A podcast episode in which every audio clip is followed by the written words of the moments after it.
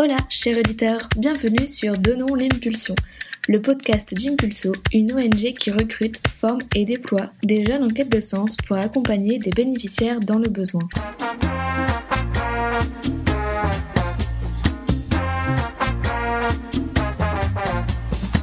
Je suis Léonie Anedouche. Je suis Vincent Moyer. Et vous écoutez Donnons l'impulsion.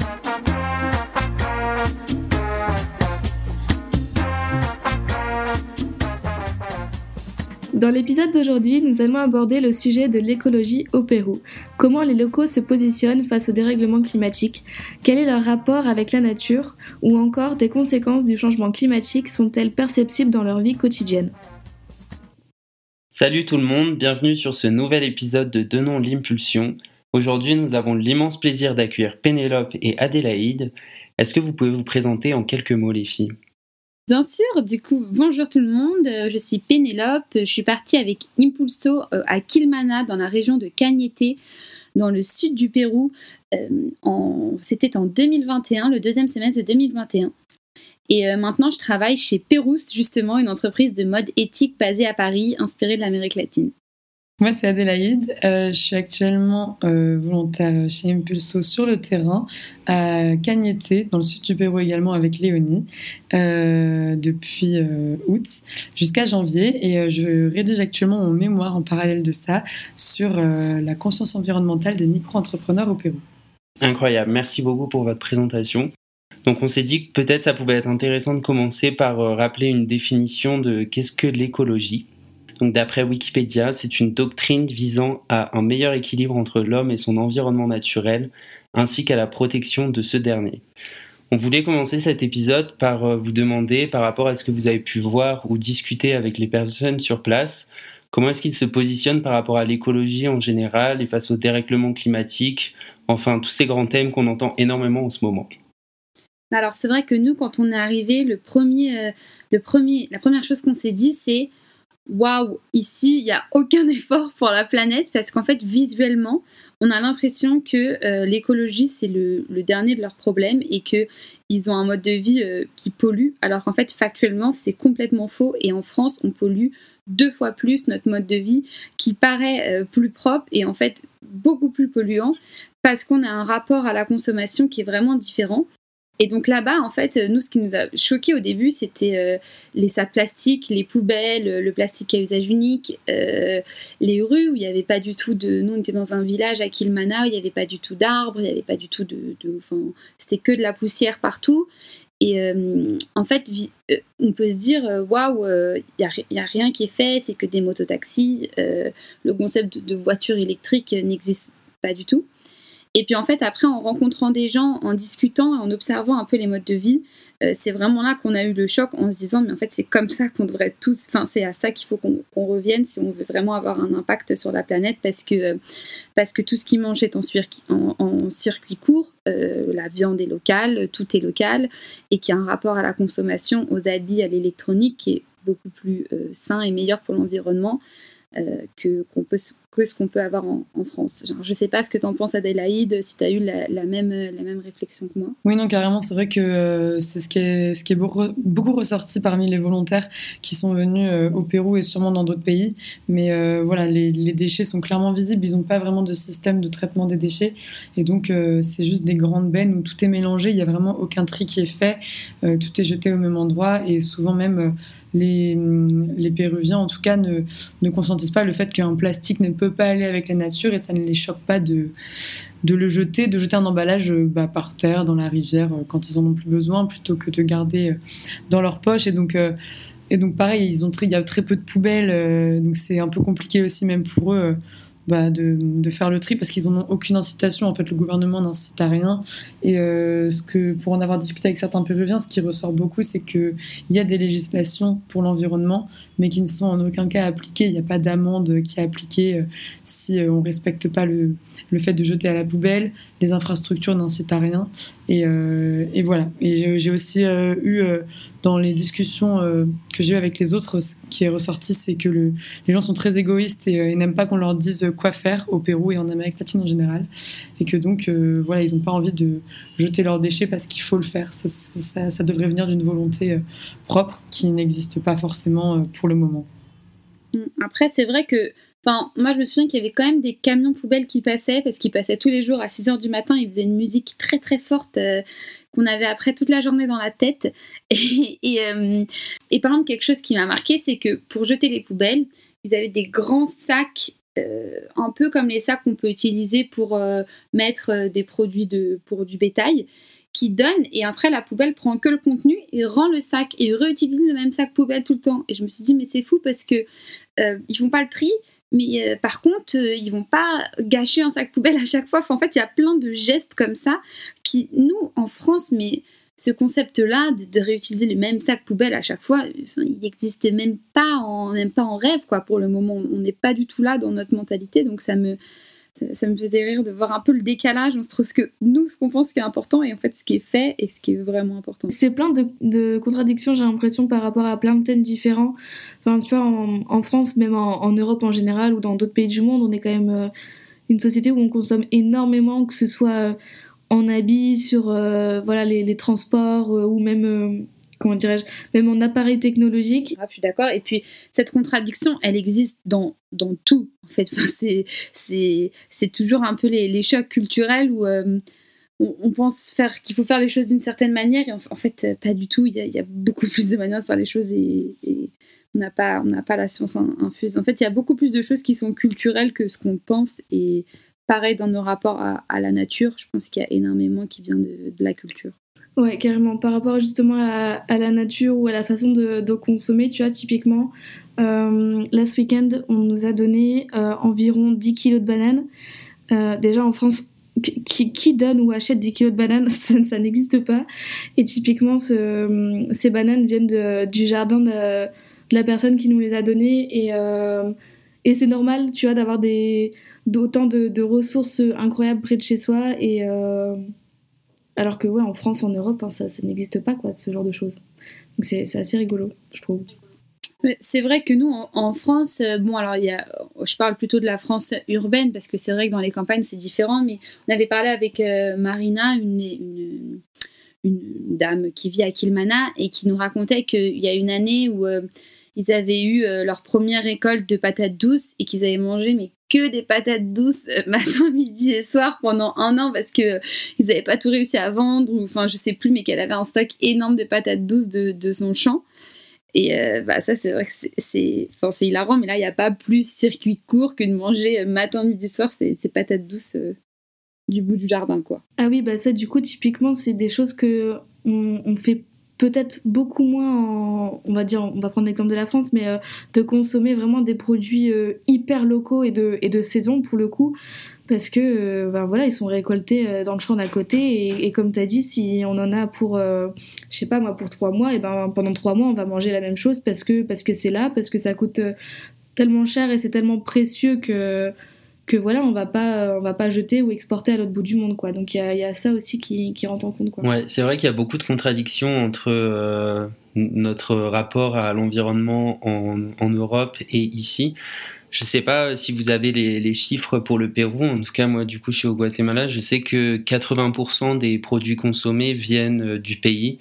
Et donc, il y a très peu d'export et d'importation.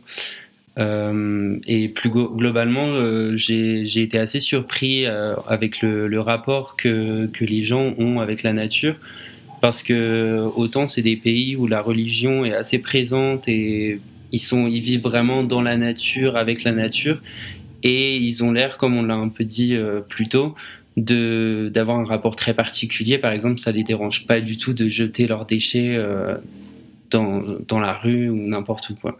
Donc je voulais vous demander si vous avez remarqué un lien particulier entre les habitants et la nature, si aussi il y avait des projets locaux qui, existaient, par exemple euh, sur la sensibilisation. Euh, pour ma part, du coup, euh, ce que Ce que j'ai le plus entendu, c'est que dans les régions qui sont plus près de bah, de l'Amazonie, de la jungle en général, euh, avec des, sites un peu plus naturels, globalement, les, les Péruviens ont tendance à plus y faire attention, mais ça reste globalement en fait par intérêt économique, parce que c'est des endroits euh, que les touristes visitent, et donc vu qu'ils y voient un intérêt économique, ils en prennent soin, parce que ben voilà, si euh, l'endroit est propre, les touristes vont venir, et donc ils vont avoir de l'argent, mais c'est pas forcément par intérêt écologique et, euh, et euh, dérèglement climatique pur.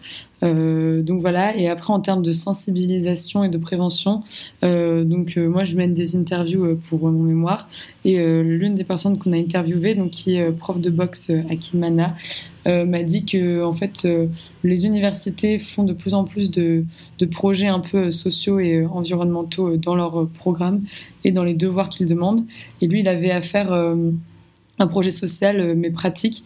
Et il a décidé de faire euh, de la prévention euh, dans un premier temps de, de contraception dans, dans la ville en porte à porte un peu et aussi de la prévention environnementale dans des collèges. Et donc là il apprenait voilà qu'est-ce que c'est que le recyclage pourquoi c'est important les espèces en voie de disparition pourquoi c'est important de ne pas jeter ces, papiers par terre, comment il faut réutiliser et réemployer tous les déchets qu'on produit, notamment les bouteilles, jusqu'à ce que ce soit plus utilisable pour quoi que ce soit. Donc euh, voilà, c'est un peu le seul projet qu'on a, qu'on a vu euh, à ce niveau-là. Et après, euh, voilà, comme disait Pénélope, il y a la musique du camion de, du camion des collections, du camion, du camion poubelle, pour sensibiliser au fait de bien jeter ces, déchets dans les bennes. Mais voilà, je pense que c'est un peu tout ce qu'on a vu à ce niveau-là. Moi, je voudrais compléter un peu ce qu'a dit Adélaïde en parlant, du coup, c'est pas vraiment du rapport à la nature, mais du rapport aux animaux et au bien-être animal. Je pense que c'est un sujet très important de, de, de l'environnement parce qu'on sait très bien que l'empreinte carbone, c'est, euh, ça fait, enfin, la consommation de viande, surtout de viande rouge, c'est euh, la plus grande partie presque de notre empreinte carbone euh, en Europe, en tout cas, parce que les, conditions de production de la viande en Europe sont quand même assez différentes qu'en, qu'en Amérique latine. Et Adélaïde pourra peut-être me, me, soutenir là-dessus, comme elle est, elle est végétarienne. Euh, moi, on a été assez choqués au début, euh, un peu du rapport du coup à l'animal, au bien-être animal. C'est-à-dire que notre premier jour, deuxième jour à Kilmana, on s'est retrouvé chez la mère d'une, des personnes qui travaille dans l'Institut Microfinance chez, Théodora.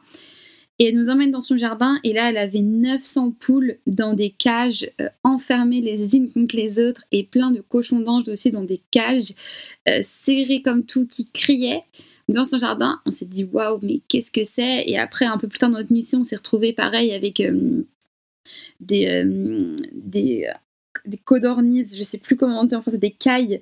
Euh, donc, on avait un de nos socios qui avait. 3000 cailles qui faisaient des, œufs de cailles chez lui et qu'on a, dû, a dû déplacer et mettre dans des cages, 17 dans une toute petite cage. Et on s'est dit, mais ça, ça vous choque pas? Enfin, il n'y a pas trop de loi là-dessus Comment ça marche et en fait, euh, ils avaient un, rapport aux animaux qui était quand même complètement euh, différent de, de, ce que je peux voir dans mon environnement en, France, bah non, les animaux, ils sont là pour nous nourrir, quoi. C'est surtout ça, le bien-être animal. Et euh, on, a, on mangeait quand même beaucoup de viande, et c'était très, très, très dur d'avoir des options végétariennes, que ce soit dans les, dans les restaurants ou quand on mangeait chez des gens, il y avait vraiment tout le temps de la viande. Et après, je me suis dit, mais c'est fou ça, qu'ils essayent pas de réduire leur consommation de viande. C'est quand même un des plus gros enjeux. Un peu mon esprit euh, européen occidental qui s'est dit ça tout de suite. Puis après, je me suis rendu compte que de manger euh, du poulet de son jardin, qui est né, qui a été élevé, euh, qui a toute sa vie à manger tous les restes des assiettes et qui après fini. Enfin, manger ce poulet-là, ça n'avait absolument rien à voir que de manger un poulet au McDo en, Europe euh, qui a été élevé à l'autre bout du monde, euh, bourré d'antibiotiques et euh, utilisé du soja de l'Amazonie pour, pour le ramener en France. Enfin, c'était vraiment une, encore une fois, en fait, une, conception très différente et beaucoup plus locale et beaucoup plus, bah, on, on mange ce qu'on a. Parce qu'en fait, il y a quand même une réalité économique, on n'en a pas trop parlé depuis le début, mais qui est assez importante et qui joue en fait sur le fait que l'empreinte carbone soit aussi, enfin, beaucoup plus faible au Pérou euh, qu'en France. Et c'est parce qu'il y a aussi, ils ont aussi moins d'argent pour, pour consommer et pour surconsommer. Mais bon, ça, je pense que ce sera un, sujet, un sujet d'après. Mais voilà, je sais pas si euh, Adélaïde, tu veux rebondir là-dessus, comme c'est un sujet qui, qui te concerne. Oui, c'est vrai qu'on a eu l'occasion d'en parler un petit peu autour de nous parce que les, je pense qu'on est de plus en plus de volontaires à être euh, végétarienne, euh, l'air de rien. Je crois que dans les anciennes qui étaient là le semestre avant nous, il y en avait aussi qui l'étaient. Et, euh, ça les surprend toujours un petit peu en vrai. Mais je pense aussi, pour en avoir discuté avec eux, c'est que consommer de la viande, euh, ou du moins ne pas en consommer, ne pas consommer de viande est un peu vu comme euh, être pauvre en fait. Si tu ne consommes pas de viande, c'est que tu n'as pas d'argent pour euh, consommer de la viande. Donc voilà, eux, ils ont vraiment encore une fois plus une perception économique. Et après, je pense que pour rebondir sur tout ce qu'on a dit depuis le début, que voilà, on a, en effet un esprit très européen et surtout que nous, la pollution en France, elle n'est pas visible. Ici, tous les déchets par terre sont visibles, donc on a l'impression que tout est très pollué. Mais en fait, en France, voilà, les, L'éthique animale, ben, on dirait que tout va bien, mais c'est fait dans des abattoirs euh, perdus dans des campagnes. On n'a aucune idée de ce qui se passe. Euh, les déchets sont certes euh, ramassés, triés, mais on ne sait pas ce qui, en est, fait derrière. Et voilà, et toutes ces pollutions de, transport, de numérique qu'on ne voit pas et qu'il n'y a pas au Pérou, parce que voilà, comme l'a dit Pénélope, les gens n'ont pas forcément les moyens de se procurer toutes ces technologies. Et, finalement, c'est peut-être pas plus mal pour la planète, mais, mais voilà, il y a beaucoup de, points sur lesquels je pense qu'il faut relativiser et, et prendre du recul au Pérou. Merci beaucoup les filles pour tout ça. je pense que vous avez bien résumé euh, tout ce qu'on tout s'est dit et toutes les idées importantes euh, de, ce sujet. Enfin, c'est vraiment euh, le côté local, on va dire, et, et rapport aussi avec avec l'argent finalement et les moyens de, toutes ces personnes-là. Et euh, est-ce que vous avez pu discuter avec euh, les, personnes euh, avec qui vous avez travaillé au Pérou, s'ils ont ressenti ou s'ils ressentent toujours actuellement un peu de l'impact finalement du réchauffement climatique dans leur vie quotidienne ou même dans leur, dans leur travail, s'ils ont des, des cultures ou ce genre de choses? Alors euh, pour ma part, euh, pour euh, avoir mené quelques interviews vraiment sur le sujet, j'ai réalisé qu'ils voyaient quelques changements. dans le sens où depuis deux ans, visiblement, les saisons sont beaucoup moins marquées. ils, ont, ils ont plus des chauds froids en hiver, alors qu'avant c'était vraiment très démarqué, c'est-à-dire qu'il n'y avait pas de soleil en hiver et, et il pleuvait quand il fallait. Et là, c'est un peu le soleil est plus chaud, il pleut euh, à des moments où il ne devrait pas pleuvoir, euh, même dans des régions d'Amazonie, etc. Quand il devait faire voilà, la moitié de la journée le soleil, la moitié de la journée la pluie, ben maintenant ils ont des semaines entières de pluie et des semaines entières de, de soleil, ce qui fait que les récoltes ne survivent pas, soit parce qu'elles sont noyées en manque de soleil, soit parce qu'elles brûlent, tout simplement. donc voilà, ils sentent que ça, ça, diffère un peu et que du coup, beaucoup de plantations et d'agriculture ont besoin de, de plus de traitements pour produire plus, alors qu'avant ça se faisait bien tout seul. Mais voilà, tous les systèmes d'irrigation, etc., avec l'eau de pluie sont un peu euh, mis en péril. Donc voilà, mais après, il, le, ça n'a pas l'air de les préoccuper plus que ça. Ils ne l'associent pas forcément au réchauffement climatique. Globalement, ils sont conscients qu'il y a beaucoup de déchets qui sont produits, mais pour eux, la pollution ne va pas beaucoup euh, plus loin que ça.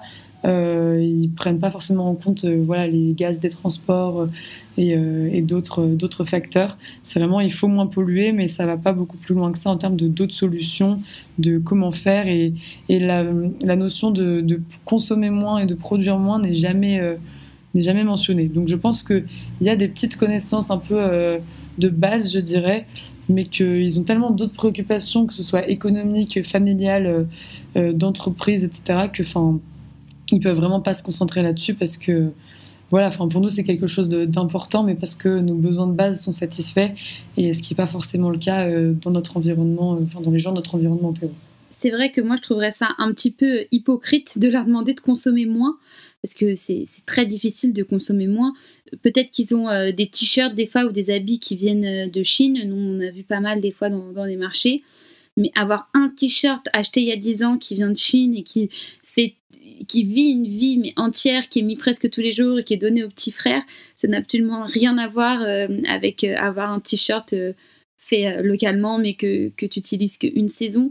Donc en fait, tous les objets matériels, enfin moi je trouve qu'il y a une relation à, ouais, matérielle, tous les objets matériels sont vraiment rentabilisés mais à fond quoi, il n'y a pas de... Il n'y a pas du tout de, de, de gâchis là-dedans. Donc ça compense euh, beaucoup avec le, plastique à usage unique. Et après, euh, je sais plus ce que je voulais dire. Je me suis parlé. On, parlait de quoi? Oui, des effets du réchauffement climatique. Euh, moi, j'en ai pas forcément entendu parler du tout. C'est pas un sujet qu'on a qu'on a abordé. Mais après, c'est vrai que toutes les études le montrent. Euh, on sait que c'est ces populations-là qui vivent dans des petits villages, dans des zones rurales, dans des pays en voie de développement, que c'est ces populations-là qui sont euh, les premières victimes du, réchauffement euh, climatique. Et ça, ça c'est prouvé que ce soit au Pérou, mais partout en, Afrique, dans le reste de l'Amérique latine ou même dans l'Asie du, du, Sud. Donc, que c'est les personnes qui nous nourrissent et les personnes qui, produisent euh, l'agriculture et, plus qui, qui vont être affectées. Donc euh, c'est un peu dur de, de, faire le lien tout de suite, mais j'aimerais bien voir comment ça évolue dans, dans les dix prochaines années parce que ça c'est pas forcément euh, un avenir très très optimiste. Désolée pour la, petite touche un peu, un peu de négativité du, du podcast, mais c'est vrai que c'est pas forcément un avenir très optimiste pour eux. Ouais, super note de fin en tout cas. Je pense que tu as, tout à fait raison, euh, Pénélope. Il faut quand même le souligner. Il faut pas être euh, aveugle face à, face à tout ça. Et, et juste pour compléter ce que tu as dit par rapport à la, la façon de consommer en termes de vêtements, etc., c'est vraiment pareil euh, quand on regarde euh, tous les appareils technologiques que nous on a. Enfin voilà, je pense qu'on est tous dotés de téléphones, d'un écrit, de nos ordinateurs, écouteurs ou voire AirPods ou, ou, tout ça. Alors qu'ici c'est vraiment un ordinateur pour toute la famille depuis très peu d'années. Euh, pareil pour le téléphone. Donc euh, il y, a, aussi tout ce, sujet-là qui est, hyper important aussi euh, en termes de développement et de, et de, et de déchets finalement, etc. Donc, donc voilà. En tout cas, merci beaucoup les filles pour, pour votre témoignage. C'était super intéressant de, de, pouvoir avoir votre, votre retour d'expérience et votre ressenti par rapport à ce sujet-là. Merci beaucoup, à bientôt.